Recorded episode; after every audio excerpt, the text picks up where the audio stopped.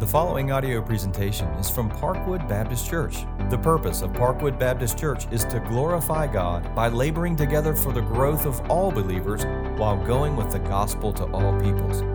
More information about Parkwood Baptist Church is available at parkwoodonline.org. That's parkwoodonline.org. What a joy, beloved brothers and sisters, to have an opportunity now to share with you from the word of the Lord. Uh, I confess from my heart, uh, as my voice echoes in this empty room, I long to be with you again. But until then, this is the way we have to share together. So let us share in the Lord from 1 Corinthians chapter 15, beginning with verse 35. Someone will ask, How are the dead raised? With what kind of body do they come? You foolish person.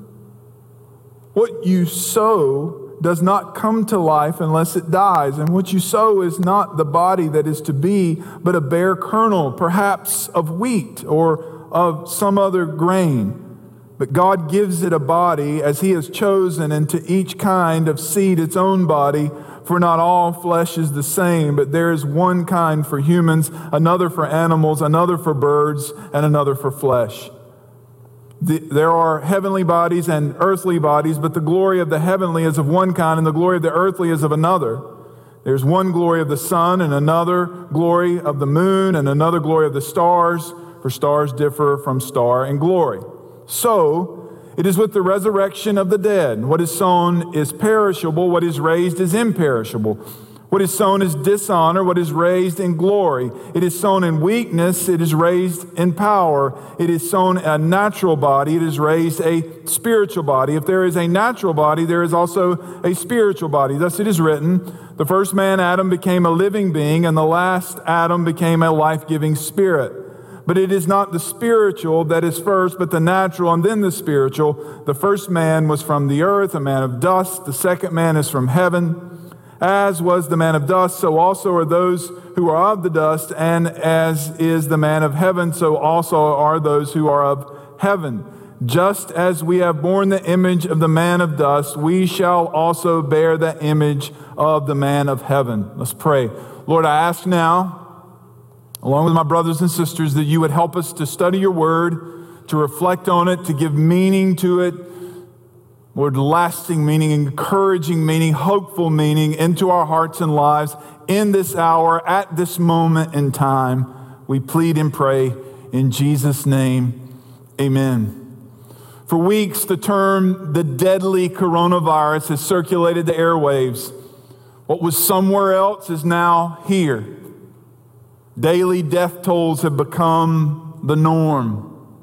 Something we really haven't faced, I guess, until the Vietnam War. I can remember as a little child hearing the reports of how many had died that day. Now it's the result of a pandemic. This is a sad and stressful reality for every one of us. And what it has forced us to do is to give thought of death and how we respond to death. It reveals really what we believe, what we think. For some, it's fear is coming to the surface. For others, it's anger, which plays out in blaming the government and in someone else for what is uncontrollable.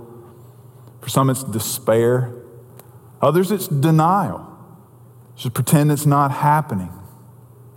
When Paul wrote 1 Corinthians, it was a very popular philosophy. It's called Epicureanism. It really centers on two things simplicity and pleasure. It taught that at death there was annihilation, you just ceased to exist.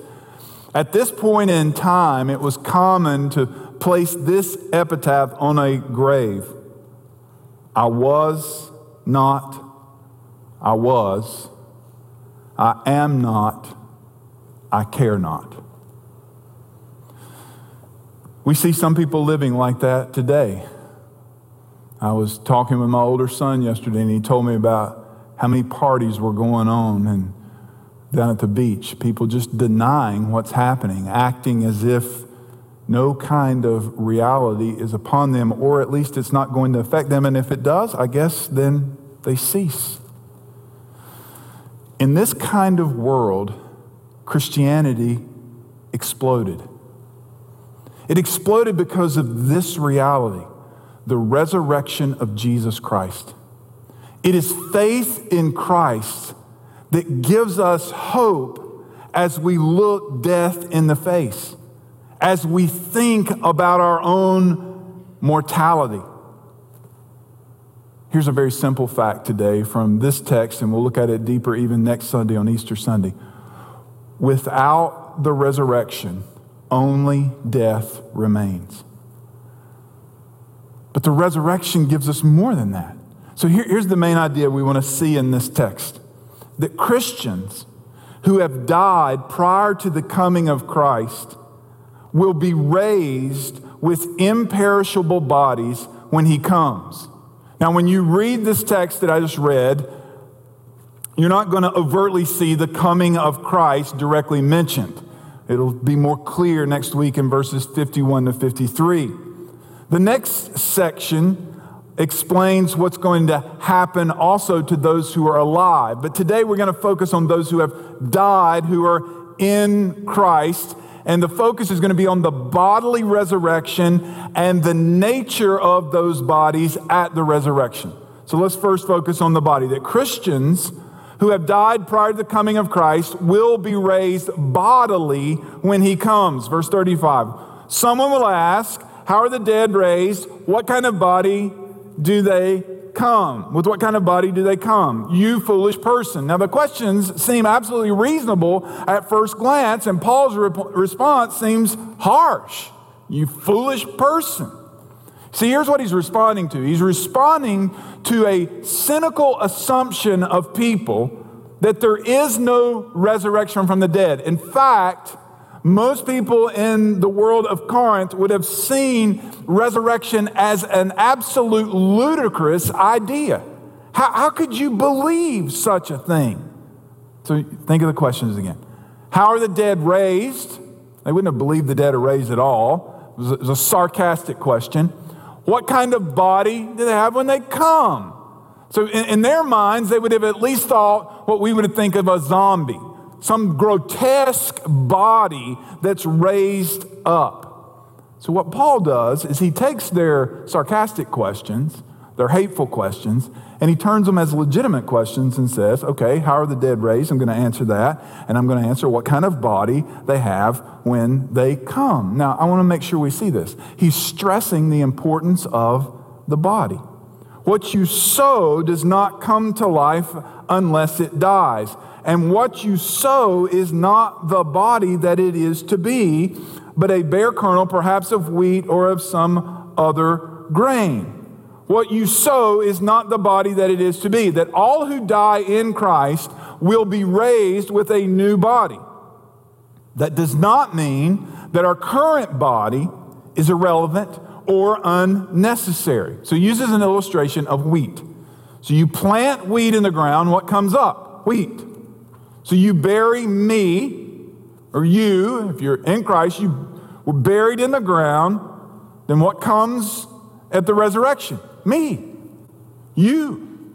So what, what comes, what goes into the ground here in the illustration is a seed. And in the ground, a radical transformation takes place to where this germination happens, and up from the ground comes a plant, and from that plant, there comes a stalk of wheat that produces not just one kernel, but multiple or a multitude of kernels of wheat. So he says, What comes, what you sow, does not come to life unless it dies. So, so we could say, well, we now understand germination and all that stuff. Paul's, Paul's not trying to make a scientific argument here. He's, he's using an illustration that the seed goes in the ground and what comes from the ground doesn't look exactly like the seed. Even though it's still wheat, using the wheat illustration, what comes from the ground is something radically new. And it only happens if the seed is placed in the ground and transformed. Now, Jesus uses this same illustration of himself. So it's over in John chapter 12. And John chapter 12, picking up in verse 23, Jesus said, The hour has come for the Son of Man to be glorified. Truly, truly, I say to you, unless a grain of wheat falls into the earth and dies, it remains alone. But if it dies, it bears much fruit. And what Jesus is pointing us to is the gospel the death of Jesus Christ on the cross in our place for our sin, that he died there for us, that the one who is life died. He was buried in a grave because he was dead, dead, and three days later he rose again. All of this according to the scripture. Now, the death, burial, and resurrection of Jesus Christ bears much fruit. It results in gospel fruit that all Christians, all who trust in Christ, are the fruit of the redemptive work of Christ. So, here's what he's saying then. At our death, our bodies are placed in the ground to be raised by the power of the resurrection on the last day with a new body that is fit for all of eternity. Now he continues by using an extended metaphor and illustration that is similar in verse 35. But God gives it a body as he has chosen, and to each kind of seed its own body. Now, here, here's what he does he, he, he begins in Genesis chapter 1, specifically verse 12, of the plant of its kind using the illustration of seed. And then he's going to move until the last thing created or person created, that is humans or man. And then he's going to work his way backwards. Watch what he does. For not all flesh is the same. There is one kind for humans, and another for animals, another for birds, another for fish. They're heavenly bodies and earthly bodies. But the glory of the heavenly is one kind, and the glory of the earthly is of another. There's one glory of the sun, and another glory of the moon, and another glory of the stars, for stars differ from star in glory. Now, God gives it a body as He has chosen. This is divine passive.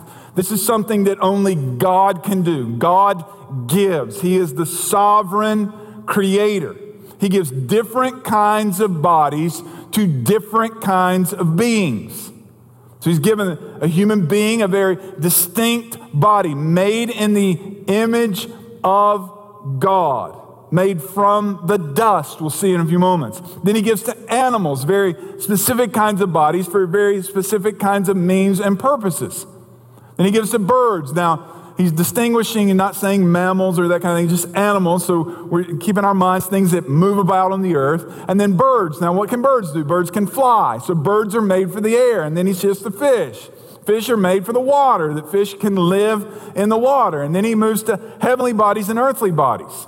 He's not talking about here at this point about the composition of the body, that one kind of body is made for heaven and one kind of body is made for the earth. He's talking about location. The location of of heavenly bodies, that which we see in the sky, and those things are which here of the earth. So then he moves to the sun and the moon and the stars. And you can say, well, there's the glory of the sun and the glory of the moon. You say, well, the moon's reflecting the sun. Paul, don't you scientifically understand that? That's not his argument. His argument is simply this that if you look up into the sky, you see the glory of the sun, which is absolutely overwhelming. You see the glory of the moon, the closest body to us, which is reflecting the sun. And then you see the stars, and you can tell some stars are brighter than other stars. So one has a glory of one kind and differs from the glory of another. So he makes sure that we see this comparison. He says at the beginning of verse 32, so it is from the re- with the resurrection of the dead. You say, so is what?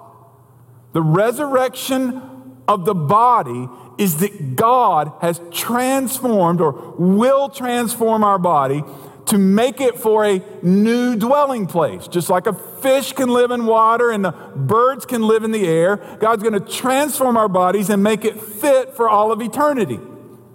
We'll see this next week, 1 Corinthians 15, verse 51. Behold, I tell you a mystery.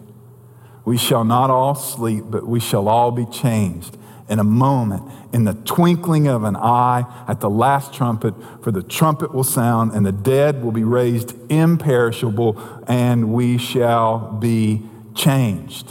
And what Paul does is he shifts his explanation now to the nature of our resurrected bodies.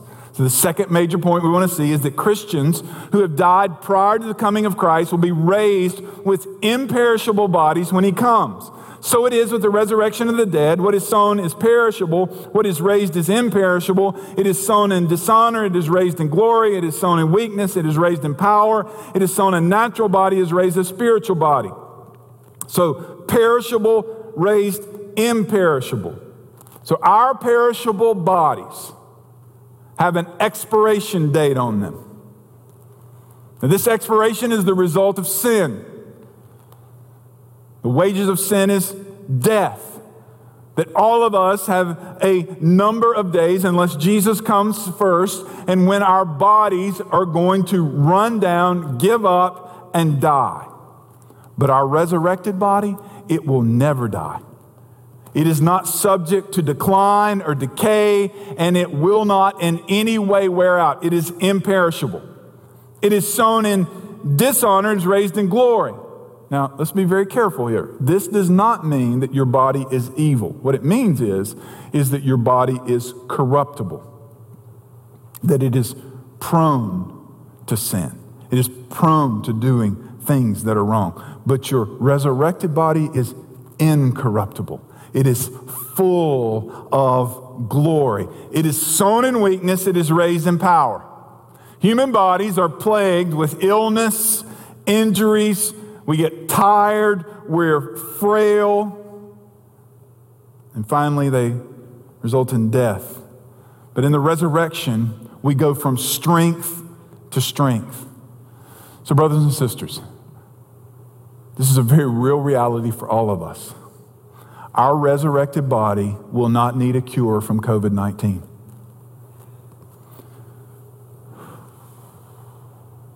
There will be no pandemic in heaven.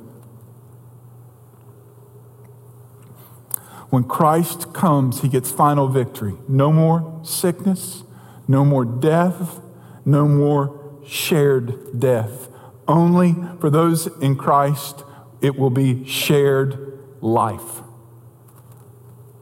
Verse 44.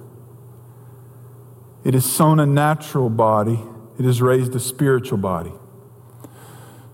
Now, there's a moment to where you, you need to really pay attention because you've been influenced in a way of thinking in your mind, likely, that is not biblical thinking. It would go something like this that natural body means material and spiritual body means immaterial. This is a quote. Our thinking is so saturated by the influence of what's called Greek dualism that it is easy to think of the main difference between the natural body and the spiritual body as the difference between that which is tangible and a substantial body versus what is ghostly or non tangible. The body that has been raised will be different, but it will be real. It will be powerful, it will be glorious, and it will be imperishable. We will be raised in the likeness of Christ. We're not going to get a spruced up version of our natural body, but a, a resurrected body that is demonstrated like Christ to be physical and material, but also that this physicality has some kind of special characteristic. Remember, Jesus could appear suddenly, he could vanish quickly. He was able to break bread and eat fish. He cooked and distributed food. don't forget this people were able to touch him. Here's what Paul promises Philippians chapter 3, verse 21, 20 and 21. Our citizenship is in heaven, that's already sealed. The passport is the blood of Christ. We'll be admitted there. For now, we await a Savior, the Lord Jesus Christ Here's what he's going to do He will transform our lowly body to be like his glorious body by the power that enables him to subject all things to himself. Because Jesus is Lord and he has overcome death, he's going to give us a glorious body like his, because he is the one all powerful who is able to do it. Now, there's one final comparison here in this text for the sake of explanation. This comparison has to do with Adam and Christ. Here's what he's doing he's arguing from the lesser to the greater. So if something were true of Adam, then it is in a greater sense true of Christ. That Adam and Christ are representative. It's a big theological word called federal headship. Now, we're understanding what federal government means now. We've elected people to go to office to act on our behalf, and they're acting. You may question how they're acting, but they're acting. And it's very real consequences for us. So, what Adam and Christ have done have very real consequences for us. They represent their federal headship. So, let's see what it is. If there is a natural body, there's also a spiritual body. Thus, it is written the first man, Adam, became a living being. The last Adam, is a reference to Christ, became a life giving spirit. It is not the spiritual that is first, but the natural. And then the spiritual. The first man was from the earth, a man of dust. The second man is from heaven. As was the man of dust, so also are those who are of the dust. And as is the man of heaven, so also are those who are of heaven. Now, this man of dust idea, it's, it's a reference back to Genesis chapter 2, verse 7. And the Lord formed the man of dust from the ground and breathed into his nostrils the breath of life, and the man became a living creature. In, in chapter 1, verse 27, we know that man was made in the image of God, male and female, he created them. Then we find here in Genesis 2 that he's formed from the dust of ground. That means Adam was made human. He was not created divine. He's distinctly a human being. Now, because Adam in Genesis chapter 3 disobeyed God, sin entered the world. And from his disobedience, sin has now been pervasive to each and every one of us. So Adam gave us life from God ultimately, but that life has been passed to us today if we are alive. But Adam also gave us death. Back in verse 22 of chapter 15. For in Adam all die. So also in Christ all shall be made alive. So Christ gave his life, and in his death, he gave us life everlasting. Verse 49 Just as we have borne the image of the man of dust, we shall also bear the image of the man of heaven. So let's reread verses 42 to 44. So it is with the resurrection of the dead. What is sown is perishable is raised imperishable. What is sown in dishonor is raised in glory. It is sown in weakness. It is raised in power. It is sown in natural body. It is raised a spiritual body. So let's put it together now. The imperishable became perishable that the perishable might become imperishable. Jesus, the glorious one, experienced dishonor so that the dishonorable might experience glory. Jesus, the powerful one, became weak so that we, the weak, might become powerful. Jesus, who deserved life, experienced death so that those who deserve death might experience life that we shall also bear the image of the man of heaven. One author said it this way To bear the likeness of Christ is to reach the zenith of human existence. And that is our promise through the one who is the life giver, who gave his life in our place, who died for us that we might live because of the power of his resurrection. So, so I come now today, April 5th, 2020, in a period of time we're never going to forget, and I ask the question, so what? Now, what I want to do here is not to scare you, but let's go back to where we started. How are you facing the threat of COVID 19?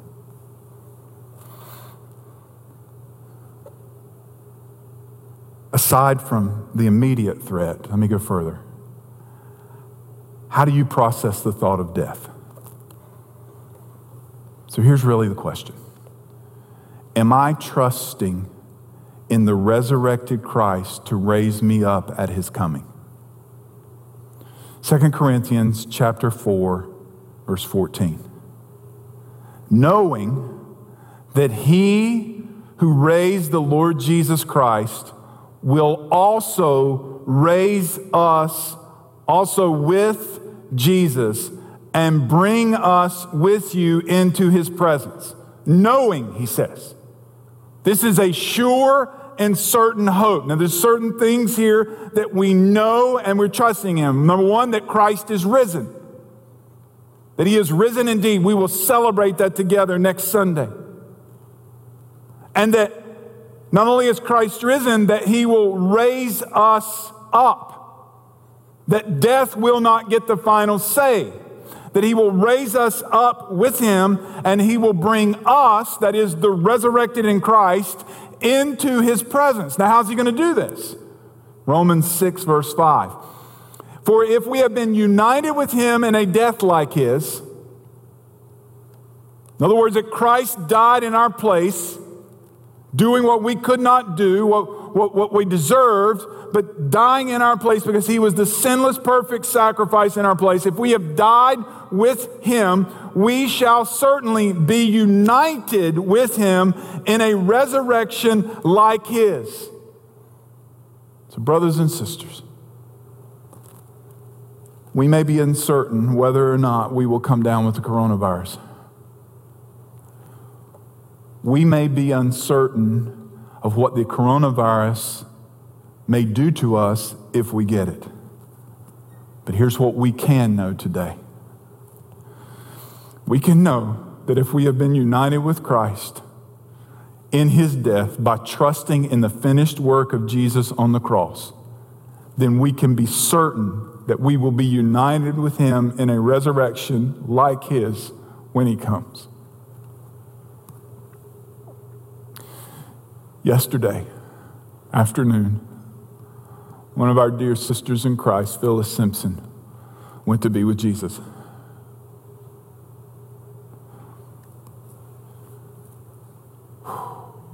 Not only is it hard to be alone here, it is so hard pastorally to know that people in a hospital alone. Her dear husband by her side, her children got to see her just a moment. It is a hard reality to know. But here's the hope that I've been sharing with members of the family it's the hope of the resurrection.